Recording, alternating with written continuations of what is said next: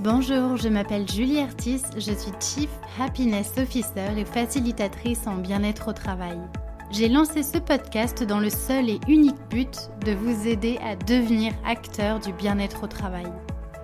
Au travers des épisodes, je vous partage ma vision, des conseils pratiques, des expériences pour vivre le travail de façon plus positive. Je vous emmène aussi à la rencontre de personnes qui ont décidé de faire du bien-être au travail leur mission au quotidien. Elles vous partageront leurs clés pour créer un monde du travail plus humain. Enfin, Génération CHO, c'est aussi un podcast qui vous permettra de découvrir le passionnant métier qui est celui de Chief Happiness Officer, bien loin des clichés du bonheur au travail que l'on voit souvent dans les médias. Génération CHO, c'est un podcast que je publie tous les mardis et vous retrouverez toutes les notes de l'épisode sur mon site julieartiste.com. Pensez à vous abonner pour ne pas rater les nouveaux épisodes. Et si vous venez juste de me rejoindre, alors bienvenue Je vous invite à écouter l'épisode 0 où je me présente un peu plus en détail. Dans ce podcast, mon but est vraiment de vous donner de l'énergie et vous inspirer à passer à l'action. Alors, à faire partie de la génération de ceux qui choisissent le bonheur au travail? Installez-vous confortablement pour l'épisode du jour, c'est parti Avant de laisser la place à l'échange avec notre invité du jour sur ce podcast, j'aimerais déjà vous souhaiter une bonne et heureuse année 2022. Je vous souhaite vraiment le meilleur et surtout beaucoup d'épanouissement dans votre vie professionnelle et personnelle. En ce tout début de nouvelle année, pour ma part, j'ai la joie de réouvrir les inscriptions pour le programme Objectif CHO, une formation en ligne de 6 semaines où je vous accompagne à incarner la passionnante et challengeante fonction de Chief Happiness Officer. Alors, si vous voulez commencer l'année en investissant sur vous et en investissant dans une fonction qui donne du sens à son travail et qui contribue réellement à faire bouger les choses positivement en entreprise, je vous donne rendez-vous sur mon site internet julieartis.com pour en savoir plus. Attention, l'aventure CHO, elle démarre le 17 janvier 2022 et elle est limitée à un très petit nombre de personnes. Alors, je vous dis à très vite de l'autre côté si vous souhaitez rejoindre l'aventure. Maintenant, place à l'épisode. Bonjour à tous et bienvenue dans un nouvel épisode du podcast Génération CHO. Aujourd'hui, j'ai le grand plaisir de recevoir Catherine Testa. Bonjour Catherine. Bonjour Julie. Alors, je ne sais pas si c'est euh, très utile de te présenter, mais euh, j'ai envie de dire en tout cas que tu es un des grands symboles de l'optimisme en France. Tu portes ce sujet depuis plusieurs années. Euh, après avoir fait un, constat, c'est qu'en France, on a très souvent tendance à voir ce qui ne va pas. Et effectivement, je pense qu'on sera assez d'accord tous pour dire que les Français sont, sont de grands râleurs. Et donc, suite à ce constat, tu t'es dit il y a quelques années qu'il était grand temps d'agir et de changer les choses à ta mesure. Et c'est comme ça que l'optimisme.com a vu le jour en 2016, où tu avais vraiment l'intention de, mettre en avant euh, plein d'initiatives positives. Alors, tu es aussi auteur. Euh, tu as publié Oser l'optimisme euh, en 2017. En 2020, tu publies ton deuxième livre, Oser être soi-même au travail. Et là, tu viens de sortir ton dernier livre, Synchronicité, aux éditions Michel Lafon. Donc, je recommande vivement ceux qui nous écoutent d'aller lire ces bouquins parce que c'est très inspirant, très authentique. Merci, merci de dispenser de semer tes graines euh, sur, euh, sur tous ces sujets qui te tiennent très à cœur autour de l'authenticité au travail, de la vulnérabilité, de la singularité de chacun comme, comme force. C'est vraiment très inspirant. Catherine, ton profil, il est assez atypique. Tu as un parcours euh, original, j'ai envie de dire, parce que initialement, tu t'es formé, tu es de formation scientifique, tu t'es passionné par la physique quantique, tu es aussi diplômé d'un master en développement durable. Et donc aujourd'hui, on se retrouve à t'écouter nous parler d'optimisme. Euh, tu bouscules vraiment tous ces schémas en osant parler de ce sujet de l'optimisme dans les entreprises à travers tes conférences. Et donc, euh, en 2017, tu as aussi fondé le club d'entreprise l'optimisme.pro. Et donc, euh, bah, c'est de tout ça qu'on va parler ensemble aujourd'hui. Et donc, j'ai une première question pour toi. En, 2020, avec euh, la crise sanitaire, euh, ça a été une année qui a été euh, plus stressante que jamais pour, pour un bon nombre de salariés. En 2021, bah voilà, l'année n'a pas forcément été plus agréable. Il y a eu beaucoup de détresse psychologique, beaucoup de dépression, de solitude. Et donc, en 2022, est-ce que tu penses que c'est encore possible de parler d'optimisme au travail? Quelle, question pour, euh, pour commencer. Je rentre, euh, je mets les pieds dans le plat. Euh, mais, tu as bien raison. Euh, l'optimisme, c'est une posture, en fait. Moi, c'est vraiment ce que j'essaie toujours de rappeler. C'est face à un constat, qu'est-ce qu'on va pouvoir faire et sur quoi on va pouvoir agir. Donc oui, de toute façon, l'optimisme étant un choix, on peut toujours faire le choix de l'optimisme. Par contre, je crois que effectivement, comme tu l'évoques, 2020 2021, euh, le constat d'une situation quand même assez anxiogène, de, comme tu évoquais, les voilà, le côté peut-être un peu anxieux, questionnement des salariés, il va se matérialiser, se concrétiser, on va dire, sur l'année probablement 2022 et dans les années à venir. Et il va falloir un bon paquet d'optimisme pour se réinventer individuellement, mais aussi collectivement et aussi en tant que société, euh, euh, société entreprise. Donc, il y a des sociétés avec un petit S, mais aussi la société avec un grand S.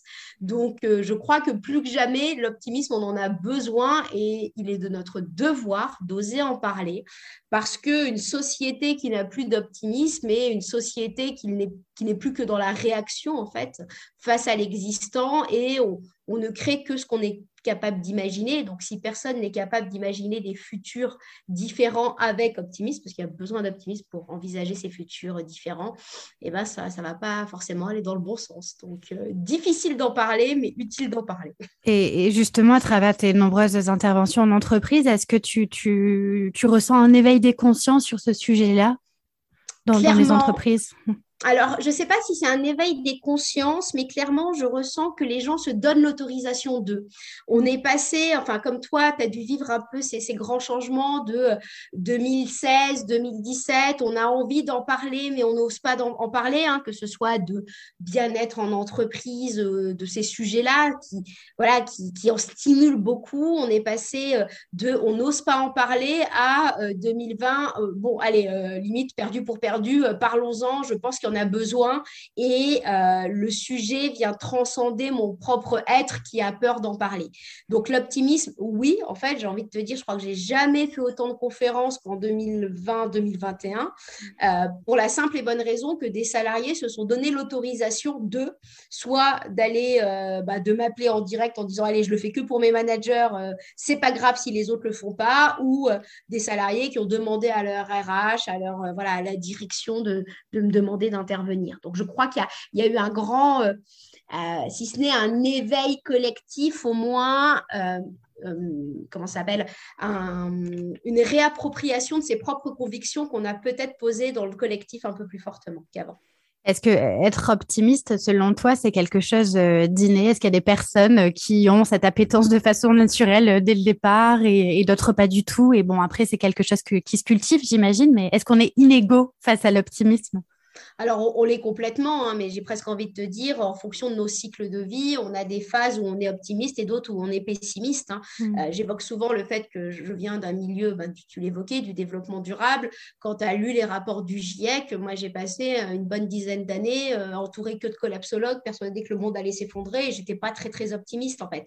L'optimisme, il m'est revenu en rencontrant d'autres personnes, en cultivant ce goût de l'optimisme. Et si on grandit dans une famille qui nous dit non, mais tu pourras rien faire jamais de ta vie, euh, de toute façon, euh, tu es une ratée, on est des ratés nous-mêmes, donc on ne transmet que, voilà, que, ça. On n'a pas de, voilà, de, optimisme, hein, mais c'est la même chose. Hein. si on est dans un couple où l'autre nous réduit en nous disant, mais de toute façon, toi, tu ne sais pas faire grand-chose, tu n'y arriveras jamais, euh, à, à, imposer, par exemple, tes angles de vue dans tes directions ou autres, voilà, l'optimisme, il n'est pas du tout inné, il est vraiment multifactoriel de notre éducation, de notre entourage, de, euh, des gens, de, la temporalité dans laquelle on est en train de vivre. Hein. Il y a quand même même des optimistes qui, là, euh, en 2022, se disent, oh là là, ça va être compliqué de tenir la barre.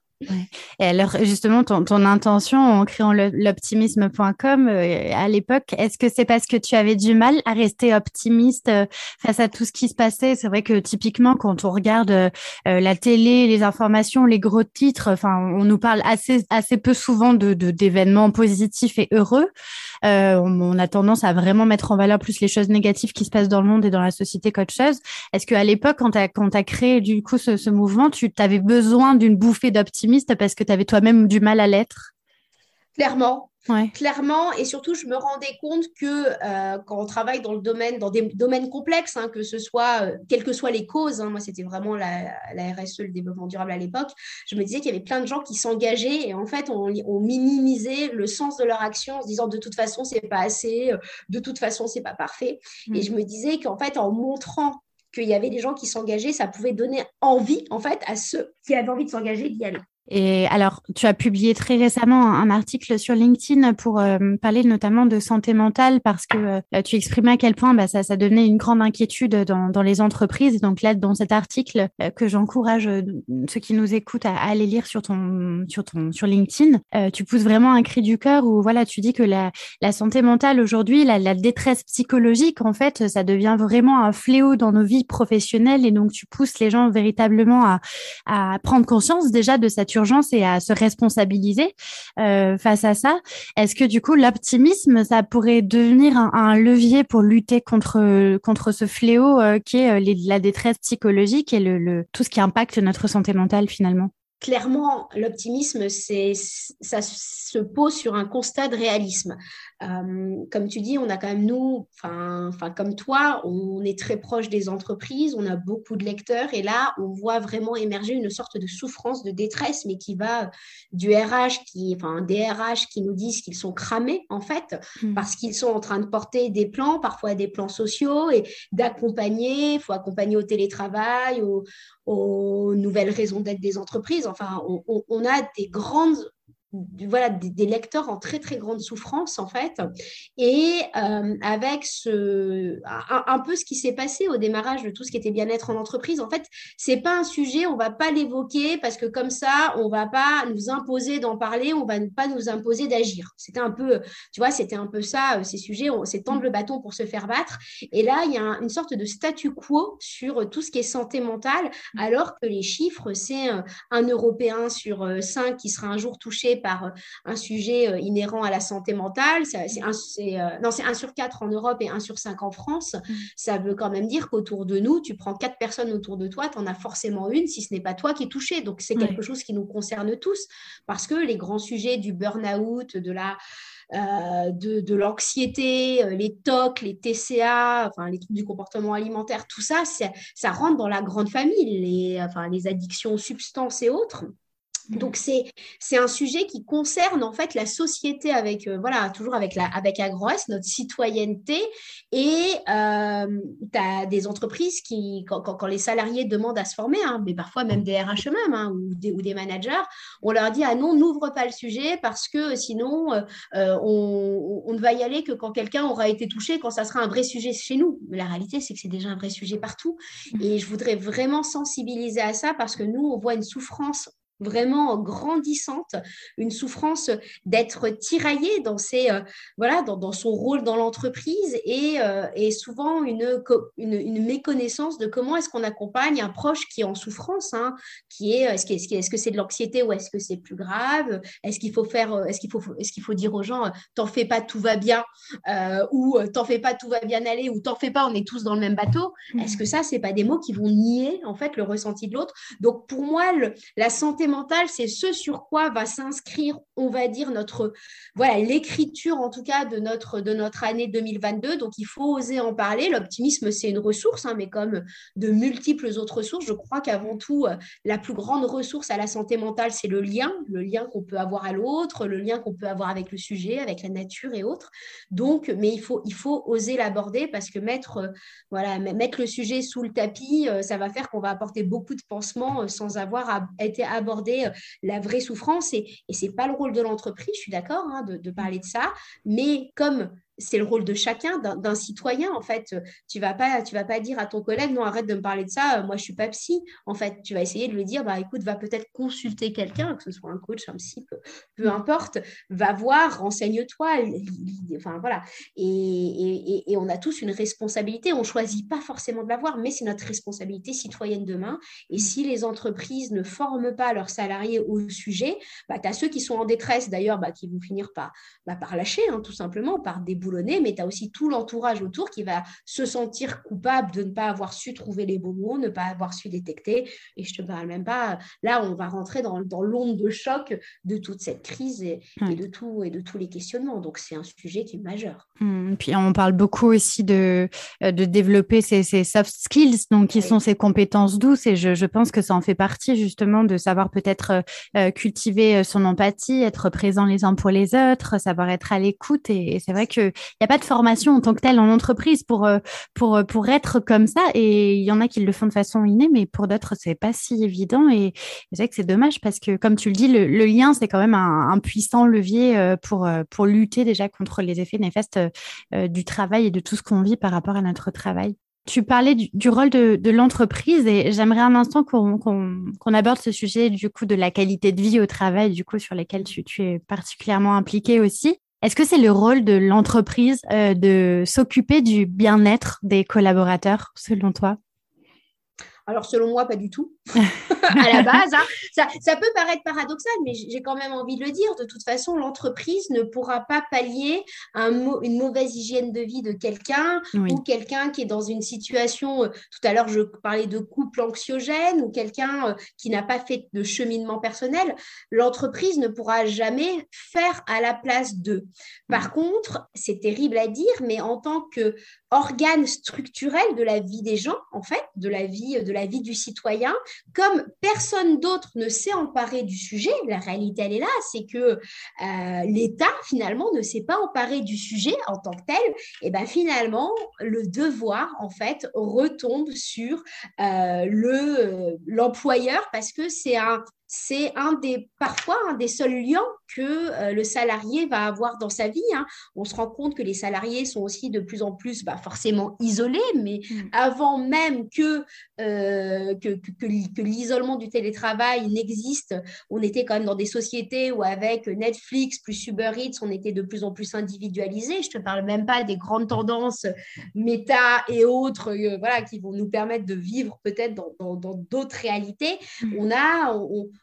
on, a parfois moins de liens à soi, moins de liens à l'autre, moins de liens euh, à l'existant. Et finalement, l'entreprise est parfois les seuls organes qu'on va, qu'on va rencontrer. Donc la question, c'est toujours quel est notre rôle en tant que citoyen, en tant que, euh, en tant que structure appartenant à un collectif? Moi, je trouve ça triste hein, parce que, in fine, tu as, beaucoup de, de, RH qui m'arrogent le fait que, bah, attends, c'est encore une responsabilité en plus. Déjà, le manager, il est lui-même en souffrance. Euh, le salarié, il est lui-même en souffrance et en plus, il faut qu'ils prennent soin des autres.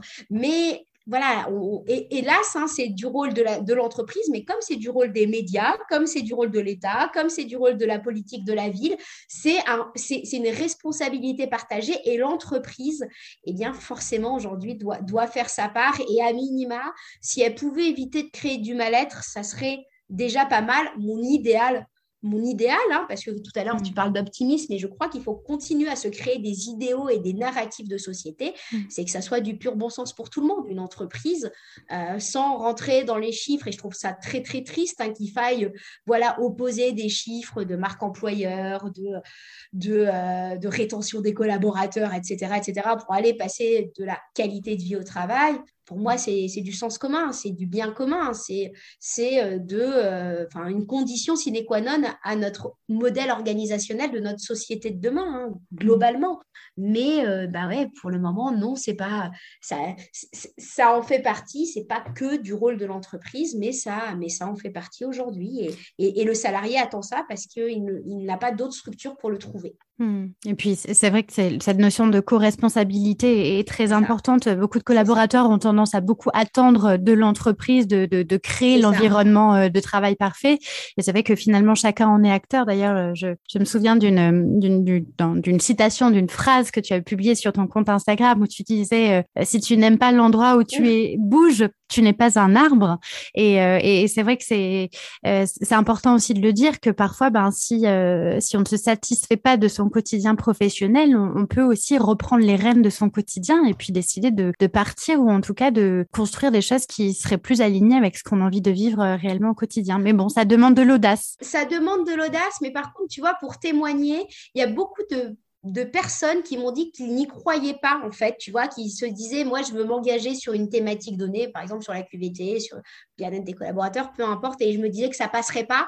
Et à force de, comment ça s'appelle, le fait, le simple fait d'avoir osé demander, ils ont, ils ont été surpris de l'accueil qu'il y avait pu avoir dans les entreprises. Alors, par, contre, il y a des entreprises où c'est complètement l'inverse, hein. mm. mais oser demander et ne pas lâcher, euh, je me suis rendu compte que ça permettait à beaucoup de finalement de, réussir à se réinventer dans son propre métier parfois et, d'autres fois d'arriver à la conclusion qu'on n'est pas dans la bonne boîte au bon moment euh, et qu'on n'est pas la bonne personne.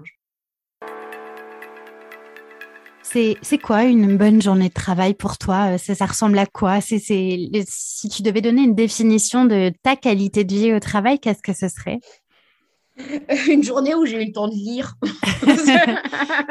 éventuellement de déjeuner, mais le temps de lecture est encore plus important pour moi. Hmm. Euh, pour moi, une, bonne journée de travail, c'est une journée. Alors, j'ai la chance de travailler dans, dans un métier qui m'accomplit. En fait, je suis, dans, je suis sur ma cause, je suis sur mes valeurs, euh, avec des gens dont j'estime euh, que, que j'estime beaucoup. Je rencontre des personnes incroyables, donc j'ai pas de désaxage, on va dire, par rapport à mon métier. J'en ai toujours eu hein, quand je bossais dans la RS Pareil, c'était ma cause. J'ai bossé dans le digital, ça me passionnait. Donc, euh, moi, une bonne journée de travail, c'est une journée où je vais tant apprendre des choses que donner des choses, tu vois. C'est une mm. journée où le flux, en fait, n'est pas bloqué, ni dans un sens, ni, dans un autre, peu importe ce qu'on fasse. Après, je ne cherche pas à monitorer en me disant est-ce que j'ai passé une bonne journée ou une mauvaise journée? Mais tu, tu, vois, si j'ai réussi à apprendre quelque chose et peut-être à faire apprendre quelque chose, là, je me dis, OK, là, je suis dans, je suis dans, mon, dans, dans ma mission de vie à moi-même. Et une bonne journée de travail avec de Catherine, je pense qu'elle est différente de d'autres personnes. Hein. Ah c'est aussi ça, ça dépend de ses valeurs, de ses causes, de ses pourquoi et de là où on en est. Donc, je dirais que c'est ça.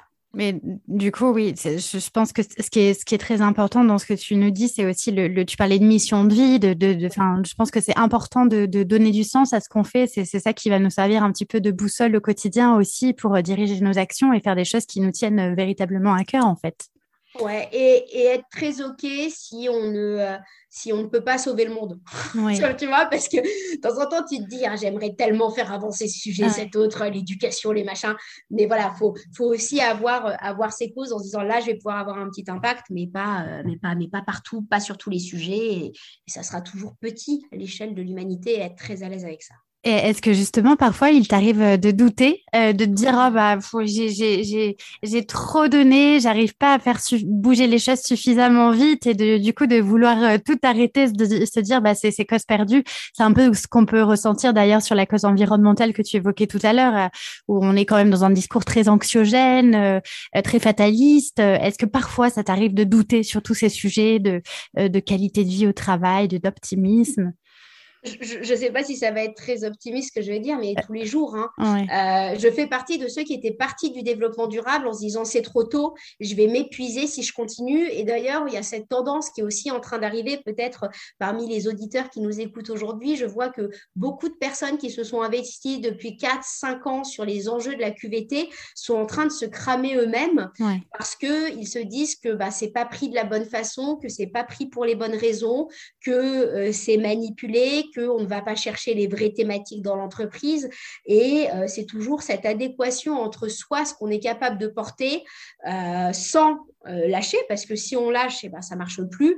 Et euh, les euh, comment ça s'appelle, ce qu'on est capable de supporter en matière d'approximation, etc., etc. Moi, tous les jours, je me dis c'est pas possible. On est dans une ère du divertissement où on divertit les gens, et je me dis mais après on ne comprend pas pourquoi, enfin on comprend pas pourquoi certains sont malheureux, mais c'est parce que tu, tu, tu oublies la voilà la, plus grande question, c'est ok moi si les autres n'étaient pas là dans mon entourage qu'est-ce que je ferais qui me, qui me rendrait heureuse Moi, mon, moi ce que, ce que j'aime faire, par exemple, c'est écrire. On m'avait toute ma vie dit que j'étais la scientifique de la famille. Hein, et en plus, tu vois, chimie physique, hein, tu es bien dans de la, bonne science. Voilà, où l'imaginaire, il n'est pas trop permis, sauf si tu fais de la recherche. En vrai, Et pourtant, quand j'étais gamine, enfin, c'est ce que j'évoque euh, dans, un de mes livres, euh, j'avais créé le, le journal de l'école primaire euh, que je vendais 5 francs parce que je viens de l'époque où on était encore dans les francs. Et en fait, c'était déjà en moi tout ça et je l'avais éteint parce qu'on m'avait dit que j'étais autre chose, que voilà, ça ne correspondait pas aux critères, machin, etc. etc. Et, je crois qu'en fait, pour ne pas se cramer, pour pouvoir porter des causes en se disant, OK, c'est pas grave si ça ne va pas assez vite, parce que je pense que tout va pas assez vite. Et puis, je te parle même pas quand tu as, un volet média euh, de tous les enjeux qui sont en macro politique, euh, enfin sanitaire, et, j'en passe, et se dire, OK, il y a tout ça, voilà, je peux être très, très frustrée. Par contre, c'est quoi ma ressource personnelle? Bon, ben, moi, ma ressource, c'est l'écriture. Donc, c'est toujours cet, enjeu de se faire plaisir, de se faire du bien pour permettre de continuer à apporter dans le collectif euh, des, des, missions, des missions au quotidien. Mais bien sûr que vraiment, il n'y a pas une journée où je me dis, oh là là, ou alors où je me dis qu'il les, que, que, y a des articles qui font des, de la caricature qui ne servent même pas, même s'ils croient servir le bien commun, ne servent pas le bien commun. Enfin, et c'est, je suis en, en, permanence. En fait, je suis, je suis très, très frustrée au quotidien. Mais, mais je sais que je fais ma petite contribution, en fait. Oui, et puis je pense que c'est important aussi peut-être de faire un pas de côté de temps en temps, de se dire euh, waouh, mais j'ai quand même voilà le chemin parcouru, voilà ce que j'ai fait. Alors toi-même, tu pourrais te permettre de te faire un grand mur des merci avec tous les verbatims, j'imagine, des personnes euh, qui ont dû te témoigner de la reconnaissance euh, pour certainement ce que tu leur as apporté au travers de tes livres, de tes interventions, etc. Mais je pense que parfois il faut il faut aussi se voilà se, être reconnaissant de, de ce qu'on a fait. C'est exactement ça, mais tu vois, outre quand on me présente et qu'on fait des listes à l'après-vert de ce que j'ai fait pour, enfin, de, tu vis avec nous dans notre équipe, tu te dis qu'il y a tellement de choses encore à faire, on est tellement frustré de ne pas avancer assez vite sur des chantiers, en fait, et c'est très dur. Et comme tu dis, ces exercices de regarder le passé pour éviter, euh, enfin, je ne sais pas si tu en as déjà parlé, mais tout ce qui est effet Zygarnik, en fait, on, on est capable que de parler quand naturellement on va parler de tous les dossiers qui sont ouverts en cours parce que c'est un de nos biais, et on va oublier tout ce qui a déjà été fait. Et ça, et ça c'est vrai. Mais euh, quand on est passionné, on, tu vois, on a, on a tellement envie que les gens comprennent. Comment tu appelles cet effet?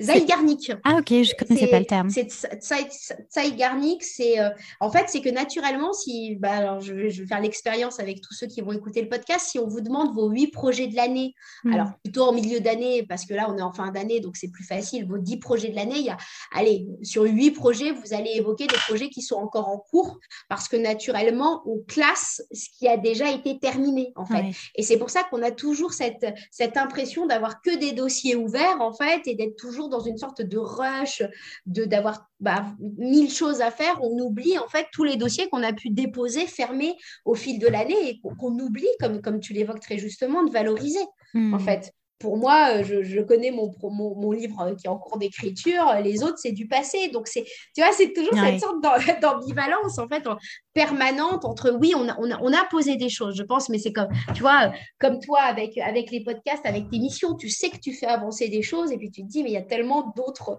il y a tellement de gens qui ne voient même pas le message passer, qui sont à des années-lumière, qui découvrent, en fait, qui découvrent, euh, voilà, ce que c'était qu'un, qu'un, CHO, que, tu, tu, vois, tout ça, c'est de la découverte quotidienne encore aujourd'hui, en fait. Est-ce qu'au fond, on n'est pas aussi des éternels insatisfaits à pas savoir se satisfaire finalement de, de, ce qui est déjà chouette, quoi, et toujours en vouloir plus, euh, vouloir euh, atteindre encore de nouveaux objectifs? Est-ce que notre cerveau humain, il, il, voilà, il est pas, il nous, nous ralentit pas un peu dans tout ça?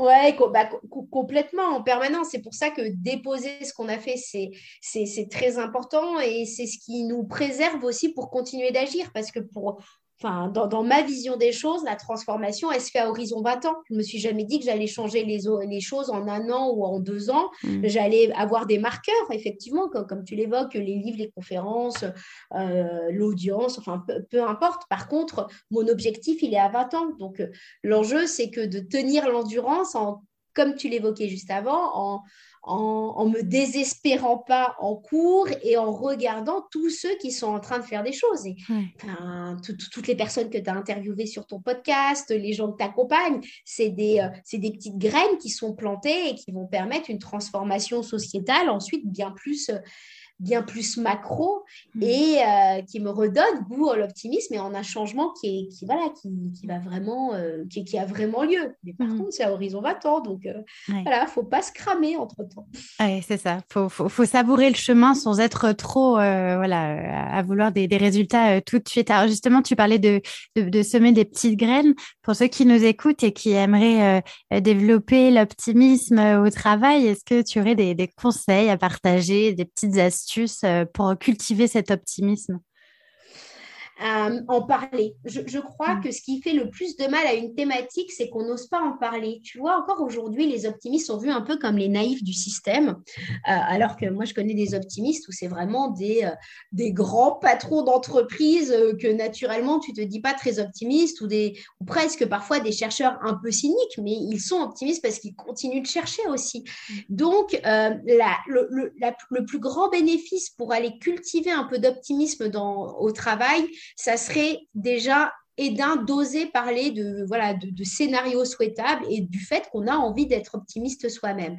La deuxième chose, et, je crois qu'un des plus grands mal-être aujourd'hui dans le monde du travail, c'est de se dire qu'on est, euh, qu'on est impuissant, en fait. notre société aujourd'hui nous, nous rend individuellement impuissants parce qu'on est dépendant un peu de tout. Hein. On est dépendant de l'eau, de ce qu'on mange, des autres, euh, de l'entreprise dans laquelle on travaille, des clients si on est indépendant.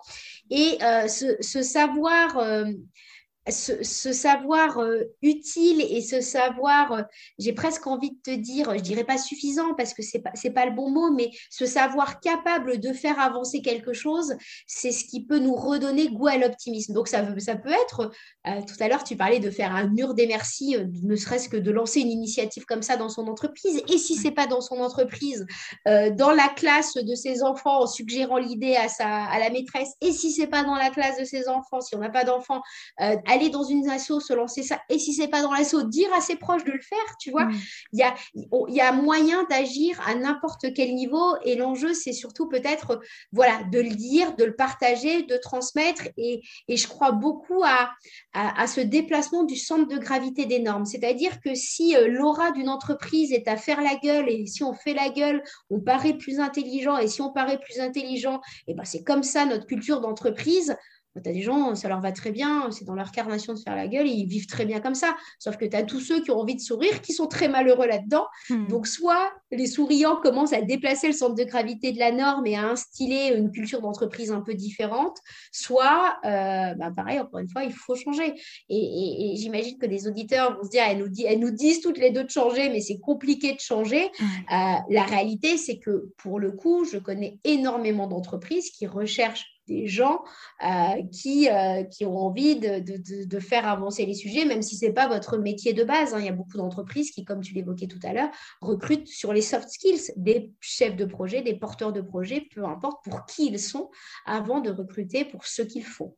Donc, euh, ouais, je, je, je, dirais que le, le, plus grand enjeu de demain, c'est comme pour la RSE, c'est de communiquer, d'expliquer ce que c'est et sans injonction quelconque à, à arrêter de faire ceci, arrêter de faire cela. C'est juste expliquer les chiffres. Et après, naturellement, les consciences se façonnent et se forment. Mmh. C'est vrai que l'optimisme, en plus, euh, on avait souvent tendance à le voir un peu comme un, sujet naïf, comme tu le disais. je, fais le parallèle avec une euh, étude que j'avais lue, il y a quelques années, Google qui avait fait euh, une étude sur pourquoi il y avait des, équipes qui étaient plus performantes que d'autres. et donc, l'étude avait été menée par des sociologues, des psychologues du travail, etc. Et un des facteurs clés qui était ressorti de ces, de ces équipes performantes, c'était la gentillesse. Donc voilà, c'est très lié aussi avec l'optimisme mais la, la gentillesse, l'optimisme, ça peut être des choses qui peuvent être liées à beaucoup de naïveté, etc. Mais en fait, ce sont des, des compétences euh, essentielles à, cultiver parce qu'on se rend compte que bah, c'est des choses simples. En fait, euh, on en est tous capables. Ça coûte pas d'argent, surtout en plus. Et puis, euh, et, et, puis, et puis, ça fait du bien, quoi. Ça fait, ça fait vraiment du bien à soi, aux autres. Donc, et, et, tu sais, tout à l'heure, tu en parlais de cette notion de tout le monde n'est pas capable, tu sais, on, parlait de santé mentale, tu t'évoquais déjà ce sujet des soft skills. Mm. Euh, moi, typiquement, je suis très, très maladroite pour, euh, tu vois, quand quelqu'un pleure, je suis hyper mal à l'aise, tu sais, mais tu as des gens dans les équipes qui sont, euh, tu vois, qui vont être celui qui va savoir faire le câlin, le euh, qui va savoir réconforter. Voilà, et, et, et, et, ça, ça a une valeur inestimable dans le monde de l'entreprise. Il en faut, parce que si tu as que des gens très, très gauches comme ça va, voilà, ça va pas marcher. Moi, je vais, et, tu, vois, et, c'est ça qui est, très très important aussi d'évoquer, c'est cette notion de euh, bah, une, équipe plus performante. Il a même été montré que des gens qui savent s'écouter, ça crée des équipes plus performantes aussi. Enfin, Je vais pas revenir sur, euh, peut-être que tu l'as interviewé, euh, mais par exemple, Émile Servan-Schreiber, sur le QI d'un groupe, il a été montré que le QI d'un groupe était plus élevé quand les gens avaient la capacité de, s'écouter, l'intelligence on pouvait relier le, le, QI, donc rationnel, tu vois, à euh, le quotient émotionnel. C'est hyper mm. intéressant, en fait. Tu vois, mm. j'aime pas ça parce que je me dis, oh là là, on va encore devoir parler d'enjeux de productivistes, tu vois, mm. pour, euh, pour aller parler d'intelligence émotionnelle. Mais ouais, en fait. Bah, c'est un cercle vertueux, en fait. Ça, ça, sert. Euh, ouais, ouais, exactement. Alors, comme tu le sais, le, podcast s'appelle Génération CHE pour l'acronyme Chief Happiness Officer. J'aimerais bien avoir ta vision de ce métier, euh, d'autant que je sais que euh, à l'époque, quand tu as lancé l'optimisme, tu étais aussi pas mal engagé sur, euh, sur, ce, sur ce sujet, ce métier, cette fonction. Enfin, il y a plusieurs visions de. C'est quoi un petit peu ta vision de ça? Ma vision, c'est que c'était des pionniers, en fait. Ça l'est toujours, d'ailleurs, hein, les Chief Happiness Officers. C'est très, très loin, je crois, de l'illusion qui a pu être véhiculée dans les médias, en fait quand, quand, quand, quand, quand, voilà, quand, quand, on les, quand on les fédérait, parce qu'à un moment donné, on avait même, on s'était même dit qu'on créait le club des Chief Happiness Officers mmh. avec cette intention euh, de se dire qu'en fait, il fallait tous qu'on soit presque des responsables enfin, du, du bien-être, en fait, et qu'on devait tous demain, comme on devait tous être responsables RSE dans notre partie de vie, on mmh. devait tous être aussi euh, Chief Happiness Officer. Donc, on avait beaucoup euh, beaucoup milité à l'époque sur ce sujet en rencontrant hein, des dirigeants, mais tu vois, de PME de 6000 personnes, des PME céréalières, avec des dirigeants qui disaient oh, Attends, mais moi, je suis le Chief Happiness Officer chez moi. Euh, et c'était vrai, hein, des cultures d'entreprise où finalement, des, les, les, les, les projets étaient portés euh, à l'aube de leur, de leur impact sur les, sur les individus. Mmh. Ça a été un métier qui a voilà, enfin, tu, tu connais euh, ça tout au, enfin, hein, si, ce n'est mieux aujourd'hui, euh, tout aussi bien, euh, qui a été beaucoup mis sur le devant de la scène, qui, qui aujourd'hui a, a, a, eu le problème du mot, en fait, du nom, mm. qui a, été très très mal compris en France, alors que parler de Chief Data Officer, ça, voilà, ça, ça, ça, pose de problème à personne. J'ai lu hein. le Chief Impact Officer aussi très récemment. Bien sûr, il y a le il y a le Chief Vision Officer, il y a le Chief Care Officer, il y a le Chief. Enfin, il y, en a dans tous les sens. Et à la limite, j'ai envie de te dire presque peu importe le mot, pour moi, euh, cette, cette fonction, en fait, ce métier, enfin, comme tu dis, peu importe la façon, ce, ce que les gens mettaient derrière, a eu le mérite de fédérer des gens qui avaient une vision différente de ce à quoi devait ressembler le monde de l'entreprise de demain, en fait. Et ils le portaient suffisamment dans leur veine en tant que modification parfois structurelle de l'entreprise, mais à minima structural de l'entreprise, euh, enfin, de l'intention qui était derrière, euh, voilà, derrière chacun. Ça, ça, a eu ce grand mérite de fédérer des gens qui, qui avaient osé lever la main pour changer quelque chose, en fait. Et pour moi, c'est ça que ce métier a réussi à importer en France, c'est euh, j'assume qu'il faille faire quelque chose et j'assume d'essayer de porter les projets, souvent complexes, de pilotage euh, des, euh, bah, des changements dans, dans, dans, mon entreprise. Euh, comme je te disais aujourd'hui, moi j'en vois beaucoup qui sont fatigués, en fait, qui sont fatigués de se dire que ça fait cinq ans que ça avance pas assez vite.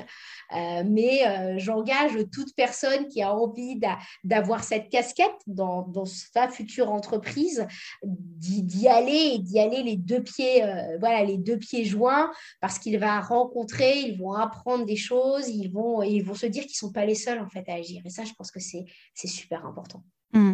Et puis, bon, tu, tu, as publié un livre qui s'appelle Oser l'optimisme. J'ai envie de dire oser tout simplement, en fait, sur euh, tous les sujets qui vous tiennent à cœur. Je pense en, dans le monde du travail, c'est important d'être animé aussi par euh, ce qui fait sens et écho. Et même si c'est un, un, chemin semé d'embûches pour œuvrer sur la qualité de vie au travail, je pense que ça, ça c'est porteur de sens aussi. Et je pense que c'est pour ça qu'il y a beaucoup de personnes qui ont envie d'œuvrer à, à, à, cette fonction-là, en tout cas euh, à, à, leur niveau. Et, tu...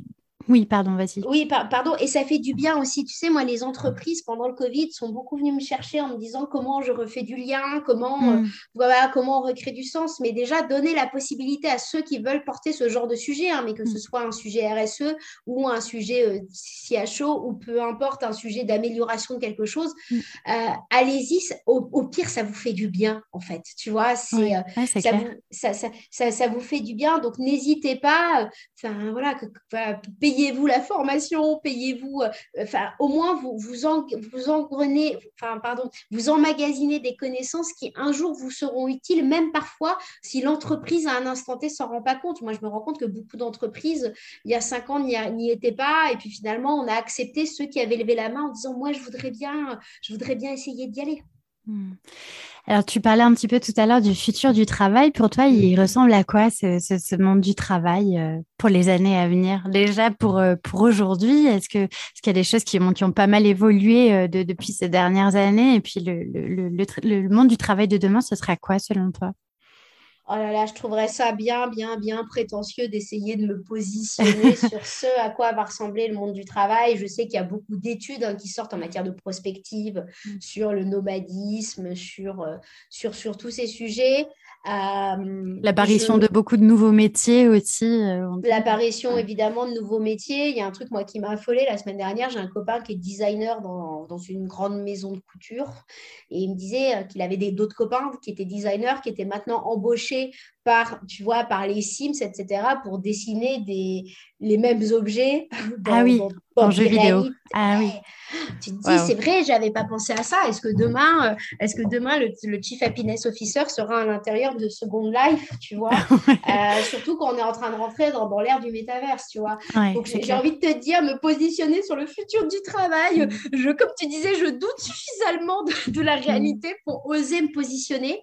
Euh, une chose est certaine, je crois que euh, on ira vers une société qui va être en manque de lien, donc euh, le lien sera un élément central. Donc le lien, euh, le, lien sera central, donc contre, on va dire contrecarré, soit par du lien virtuel. sauf que bah, dans du lien virtuel, tu n'échanges pas de. Enfin, moi, je suis chimiste à la base, donc je sais très bien qu'on échange des hormones. tu sais quand on est quand on est ensemble dans une pièce, donc tu, tu, n'iras jamais pallier à l'entièreté de ce qu'est l'humain. Donc je pense qu'il y aura une sorte de dichotomie entre un plongeon de plus en plus dans du virtuel donc, euh, et euh, de plus en plus probablement de tiers-lieux et d'écolieux. Moi, je vois beaucoup mmh. de, de, de, cette tendance qui est aujourd'hui à ceux qui ont des métiers, euh, comment dire, tu sais, des, des métiers qui peuvent permettre du nomadisme et autres vers du co-living et ces grandes mmh. tendances. Je ne sais pas comment, comment ça sera. Je crois beaucoup moins à une société de l'isolement. Mmh. Alors, pareil, hein, je suis peut-être en train de te parler Julie, d'un truc à horizon 20 ans. Il hein. faut, quand même être clair. À court terme, je crois qu'il y a deux choses à aller chérir, c'est la confiance et le lien, en fait. Mm. Donc, euh, toutes les entreprises qui ont mis en avant des valeurs du sens, en fait, si vous voulez que vos salariés aient confiance en, allant au-delà des jolis panneaux que vous avez mis, enfin, et, vraiment du sens, au-delà des panneaux que vous avez mis, il faut retisser du, de la confiance. La confiance, elle se tisse ben, dans ce que tu disais tout à l'heure, dans l'informel, hein, dans les soft skills, dans, dans, le goût de l'autre. Et mm. puis, demain, pour moi, les, les salariés qui ont le choix, hein, attention, hein, ils choisiront entre deux entreprises et ils auront celle qui leur apporte le plus de fierté d'appartenance.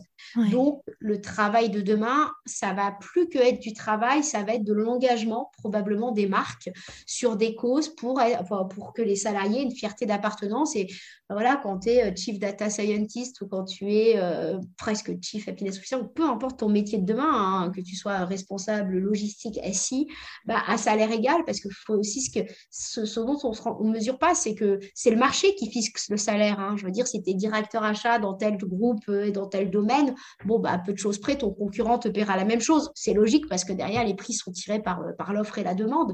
Donc, à, à, salaire égal, et ben la fierté d'appartenance, le sens, l'engagement, ça prendra probablement une part de plus en plus grande dans, euh, dans les métiers des uns et des autres pour une partie de la population. Hein.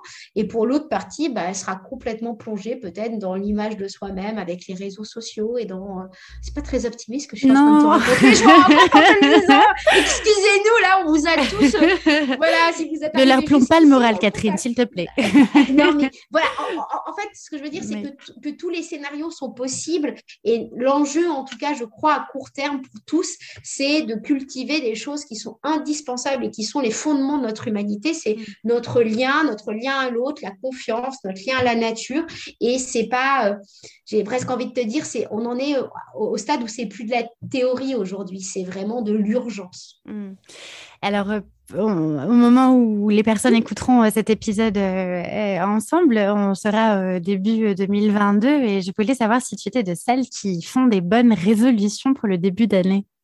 Alors, écoute, jamais, je n'ai jamais fait ça, mais j'ai fait deux choses dans ma vie. Alors, c'est pas forcément au début d'année, mais j'ai toujours, j'en parle dans le premier bouquin, de faire des, des tableaux d'intention tu sais, hmm. de, marquer mes attentions. Et là, j'ai une amie hier qui me disait que chaque année, elle se choisissait un mot, en fait. Ah oui, c'est chouette ça. Donc, et j'ai trouvé ça génial parce que plutôt que de faire des grands, tu vois, des, allez, je vais me remettre à faire du sport, je vais hmm. plus manger ça, tu vois, c'est ces grands trucs un peu euh, qu'on peut tous se mettre en début d'année, euh, bah, faire un mot d'attention. Et elle me disait, je pense que ça va être mon mot, ça va être le mot assertivité. Ah.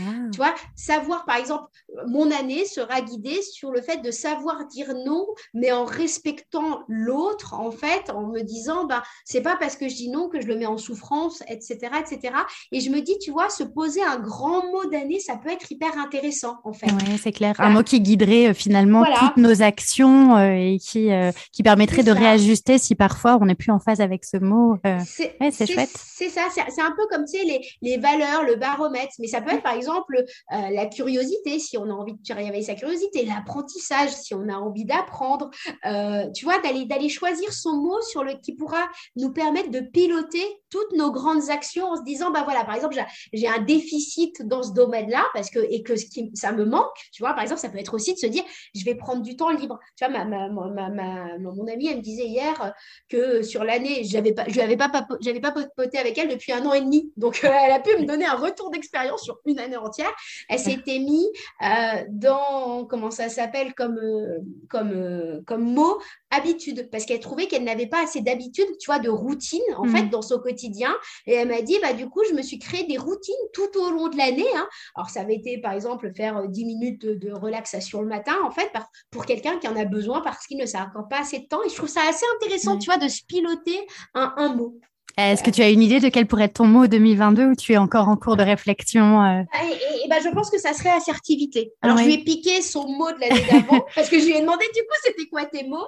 Mais je trouve que le mot assertivité me semble intéressant, en tout cas moi, dans ma capacité à pas forcément savoir dire non, à, euh, voilà, me dire, oh là là, tu vois, à, aller fantasmer tout un tas de scénarios si je dis non à quelqu'un. Et je suis pas très, très douée là-dedans, en fait, dans, dans, le fait de savoir dire non. Donc, l'assertivité, je trouvais que c'était euh, en tout cas un bon mot qui pourrait euh, m'accompagner. Donc, à tous ceux qui écoutent ce podcast en début d'année, parce que j'imagine que d'autres l'écouteront en fin d'année, euh, je vous invite à tous réfléchir, peut-être à le mettre en, commentaire mm. euh, quelque part voilà, sur, sur, des liens ou autres, parce que je, trouve hyper intéressant d'y réfléchir.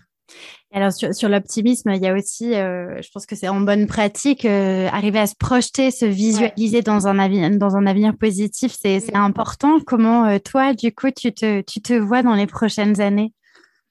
Est-ce que c'est difficile hein, comme question Non, c'est pas, c'est, pas, pas, pas, difficile. Ce qui, est, ce qui est toujours très curieux, c'est toujours cette notion de court terme versus long terme. Tu vois, d'accepter de ne pas avoir à court terme, ce qui nous fait aussi envie, euh, envie parfois à long terme, parce que euh, souvent, tu vois, on, va culpabiliser en se disant ah j'ai envie de ça, mais j'ose pas le faire parce que et, nos vies sont multifactorielles. Hein. c'est parce que mm. tu as un compagnon, une compagne, des enfants. Enfin, tu vois, peu importe les, les, causes. Moi, je sais que j'ai euh, que j'ai des grandes envies. Hein. dans mes grandes envies j'ai vraiment cette, cette, cette envie d'écolieu qui a commencé à germer l'an passé en me disant, je crois plus forcément au mode de vie individuel. En tout cas, c'est pour moi, c'est pas un idéal de vie. Je crois que la vie, elle est beaucoup plus joyeuse quand elle est partagée. Donc, je, je crois beaucoup à ces, à ces, modes de vie. Donc, tu vois, à, à, horizon long terme, si je me projette, j'aimerais bien qu'il y ait ça. J'aimerais bien qu'il y ait toujours le fait d'avoir plus de temps pour écrire des livres.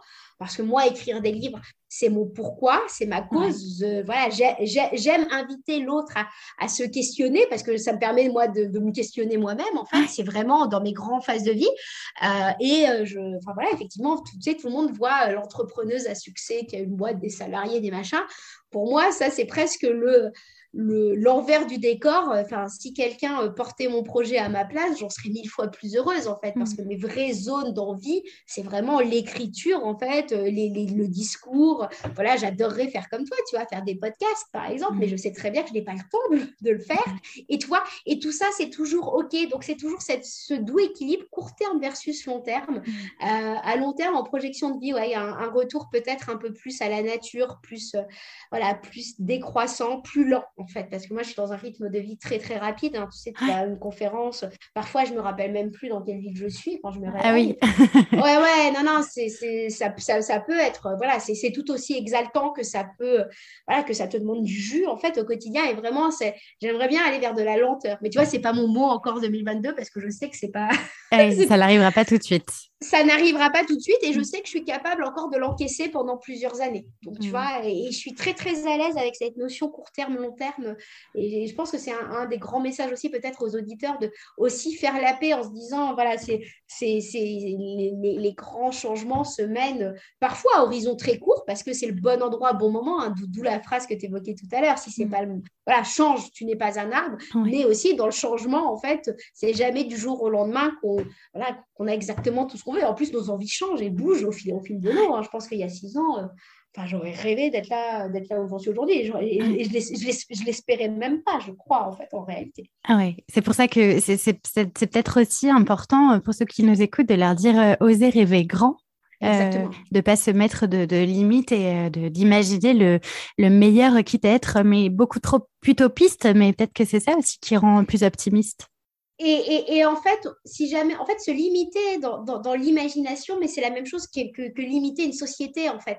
C'est-à-dire mm. que si on se donne même pas le pouvoir de rêver, en fait, c'est le préambule à avoir ce qu'on veut de rêver, en fait. Et souvent, tu sais, il y a plein de gens qui me disent, moi, j'ose pas rêver parce que euh, j'ai peur de tomber de haut si je ne l'ai pas. Bah oui, mais de, toute façon, si tu ne l'as pas, tu seras déçu de ne pas l'avoir. Donc, donc, le rêver, c'est déjà permettre de l'inscrire dans un futur possible. Mm. Et, c'est pour ça, hein, à tous ceux même qui s'interrogent sur le fait de, de, changer un peu leurs entreprises de l'interne ou de changer de métier ou d'aller euh, vers le CHO. Moi, j'ai enfin, parfois, tu as beaucoup de gens qui, qui, arrivent là où ils en sont juste parce qu'ils ont osé le rêver en préambule. Et le rêve est le préambule, en fait, de l'action.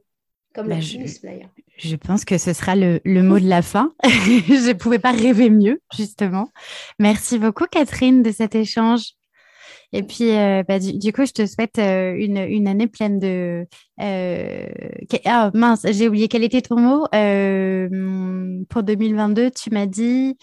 L'assertivité, voilà. Qui, est, bah, un mot qui n'est pas très connu. Hein. Moi, je l'ai appris il y a seulement deux ans. Je crois que j'ai découvert ce que c'était il y a seulement deux ans. Donc, vous en faites pas si vous ne le connaissiez pas. Ce mot, c'est mm. normal. C'est pas le mot le plus, le plus employé, le plus employé qui soit. Euh, merci beaucoup en tout cas euh, Catherine pour, euh, pour tout ce bel échange. Euh, puis pour ceux qui nous écoutent, voilà, rappelez-vous que l'optimisme c'est vraiment un vrai sujet, qu'il faut oser en parler en entreprise et au-delà, hein, et puis oser parler aussi de ce qu'on a envie de vivre, de scénarios souhaitables, de scénarios futurs souhaitables, et puis oser rêver aussi, comme comme on l'a dit. Je pense que c'est très important. Vous pourrez retrouver Catherine bah, sur tous les réseaux, sur LinkedIn, sur Instagram. Ben, tu, tu, tu es très très inspirante euh, pour beaucoup de personnes, je pense. Donc, je suis vraiment ravie, encore une fois, de t'avoir eu euh, avec moi sur, euh, sur, sur ce podcast, Catherine. Qu'est-ce qu'on peut te souhaiter pour terminer? Bon, attends, déjà, déjà, je vais commencer par te remercier parce que je connais l'action que tu mènes depuis des années. Hein. Pour les auditeurs, ne le savent pas, mais ça fait longtemps qu'on se, qu'on s'auto-suit l'une l'autre en menant des actions. Donc, je sais ce que c'est aussi de porter de tels sujets et le nombre de personnes que tu aides de ton côté. Donc, on va commencer pour, comme ça. Euh, et, je crois que vraiment la chose qu'on pourrait me souhaiter, et, je ne sais pas si c'est pas pour tout le monde, c'est d'avoir du temps, en fait. Hmm. Tu vois, le temps, le temps de jouir de son temps comme on a envie de jouir de son temps, je crois que hmm. c'est le plus beau cadeau parce que le temps, c'est la seule chose que personne ne peut se créer, en fait. Hmm. On ne peut pas le créer, on ne peut pas l'acheter, personne ne peut me l'offrir en plus. C'est ça, alors on va me dire, ah, si tu peux utiliser des outils digitaux, bah oui, mais ils m'offrent du temps, mais ils m'en prennent tout autant. Donc, euh, c'est vraiment, je crois, le plus beau cadeau qu'on puisse se faire à soi-même. Donc, euh, ouais, je crois que c'est ça qu'on peut, que, que, je souhaite à tous d'avoir le temps de la curiosité, le temps, euh, tu sais, le temps d'écouter un podcast, en fait. Rien que ça. Bravo à tous ceux qui sont arrivés jusqu'ici. Oui. podcast parce que c'est des cadeaux qu'on se fait à soi-même qui nous enrichissent, en fait, d'une autre façon. Et je mm. crois que c'est le, ouais, c'est la chose fondamentale aujourd'hui, la gestion de notre temps. Bon, super. Merci Catherine. Et du coup, pour tous ceux qui nous écoutent, merci d'être restés jusqu'au bout. Et euh, bah, je vous dis à très bientôt pour un nouvel épisode du podcast Génération CHO. Et d'ici là, prenez soin de vous. Voilà, c'est tout pour aujourd'hui. Mille merci d'avoir écouté jusque-là. Une dernière petite chose avant de nous quitter. Si le podcast vous plaît, je vous invite à m'écrire un petit commentaire ou à me mettre 5 étoiles sur iTunes. Ça me fera très plaisir et c'est le plus simple pour m'aider à faire connaître le podcast et permettre à d'autres de le découvrir plus facilement. Si vous souhaitez me contacter, me poser des questions ou bien m'envoyer vos feedbacks, je serai ravie de vous lire et de vous répondre. Vous pouvez me retrouver sur les réseaux sociaux, sur mon compte LinkedIn à Julie Artis sur Instagram avec le pseudo Génération CHO. Un grand merci pour votre écoute et je vous dis à très bientôt pour un nouvel épisode.